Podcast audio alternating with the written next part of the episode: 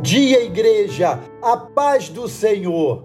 Amados, vamos encerrar esta semana trazendo à nossa mente a firme convicção de que Deus tem o controle de tudo. O tema dessa mensagem ao seu coração é: Deus sabe o que faz. Um texto bem conhecido e que confirma de forma belíssima essa afirmação encontra-se em Jeremias, capítulo 29, versos 10 a 14, que nos diz assim: Assim diz o Senhor, logo que se cumprirem para a Babilônia setenta anos, atentarei para vós outros e cumprirei para convosco a minha boa palavra, tornando a trazer-vos para este lugar. Eu é que sei que pensamentos tenho a vosso respeito, diz o Senhor, pensamentos de paz e não de mal, para vos dar o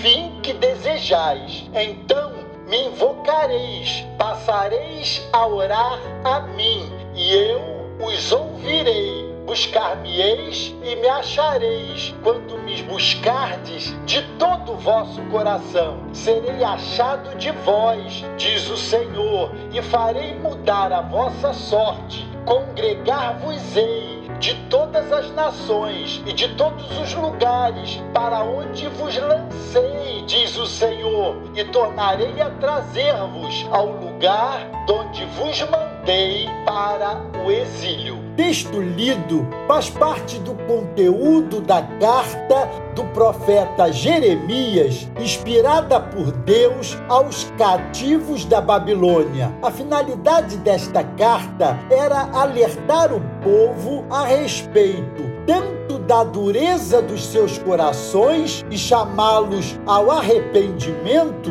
quanto dos falsos profetas que profetizavam segundo o desejo do coração do povo, que era ficar livre do jugo da Babilônia. Jeremias, usado pelo Senhor, alerta o povo a não confiar nos profetas e sonhadores mentirosos que se levantaram para agradar o povo em detrimento da vontade de Deus. Jeremias traz então três revelações da parte de Deus quanto aos seus propósitos em atravessarmos as dificuldades da vida. Primeira revelação: a dificuldade, a tribulação, cativeiro tem prazo de validade, tem tempo para acabar. Enquanto o Senhor prepara a vitória, prepara também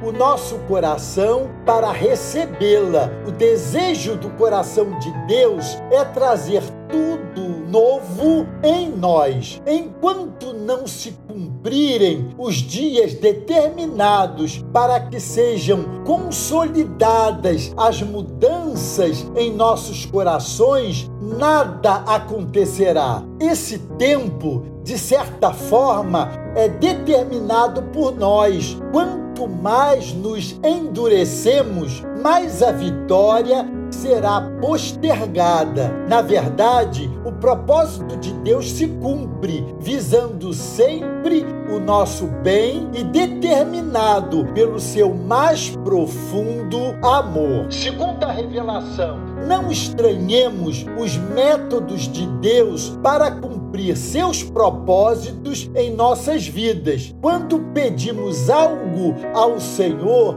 só Ele conhece o tempo e o modo de fazer o que lhe apraz, segundo o seu propósito. Uma coisa o texto deixa bem claro: tudo concorrerá para o bem. Ele tem pensamentos de paz e não de mal, para nos dar o que desejamos. O cativeiro da Babilônia demorou 70 anos por causa da dureza do coração do povo. Não sei o tempo que Deus vai usar para nos dar a vitória na situação que nos aflige mas de uma coisa tenho certeza: Ele sabe fazer caminhos no meio das nossas tormentas. Aquilo que parece ter vindo para nos destruir vem exatamente para nos reconstruir.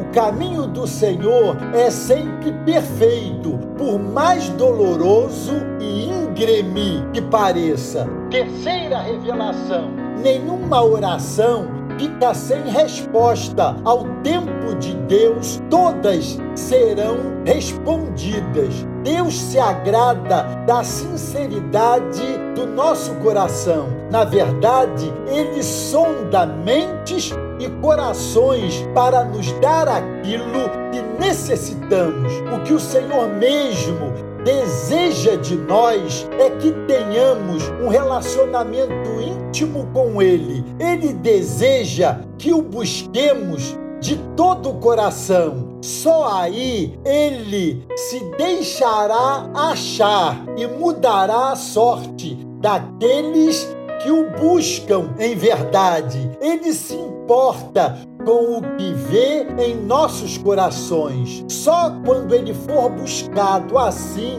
com inteireza de coração, então ele mudará as nossas circunstâncias. Amados, esse texto deixa preciosos ensinos para nós. Primeiro, as nossas tribulações, tempestades e dificuldades nesta vida têm prazo de validade, têm tempo para acabar. Segundo, o tempo de duração de nossos cativeiros é o tempo de duração da nossa rebelião. Terceiro, a obediência nos capacita a receber o que está reservado para nós. Quarto, o Senhor é especialista em fazer caminhos nas piores tormentas que nos assolam, porque só Ele conhece os pensamentos que tem a nosso respeito. E quinto, nenhuma oração fica sem resposta ao seu tempo, todas serão respondidas. E lembremos que o não de Deus é também resposta. Deus os abençoe.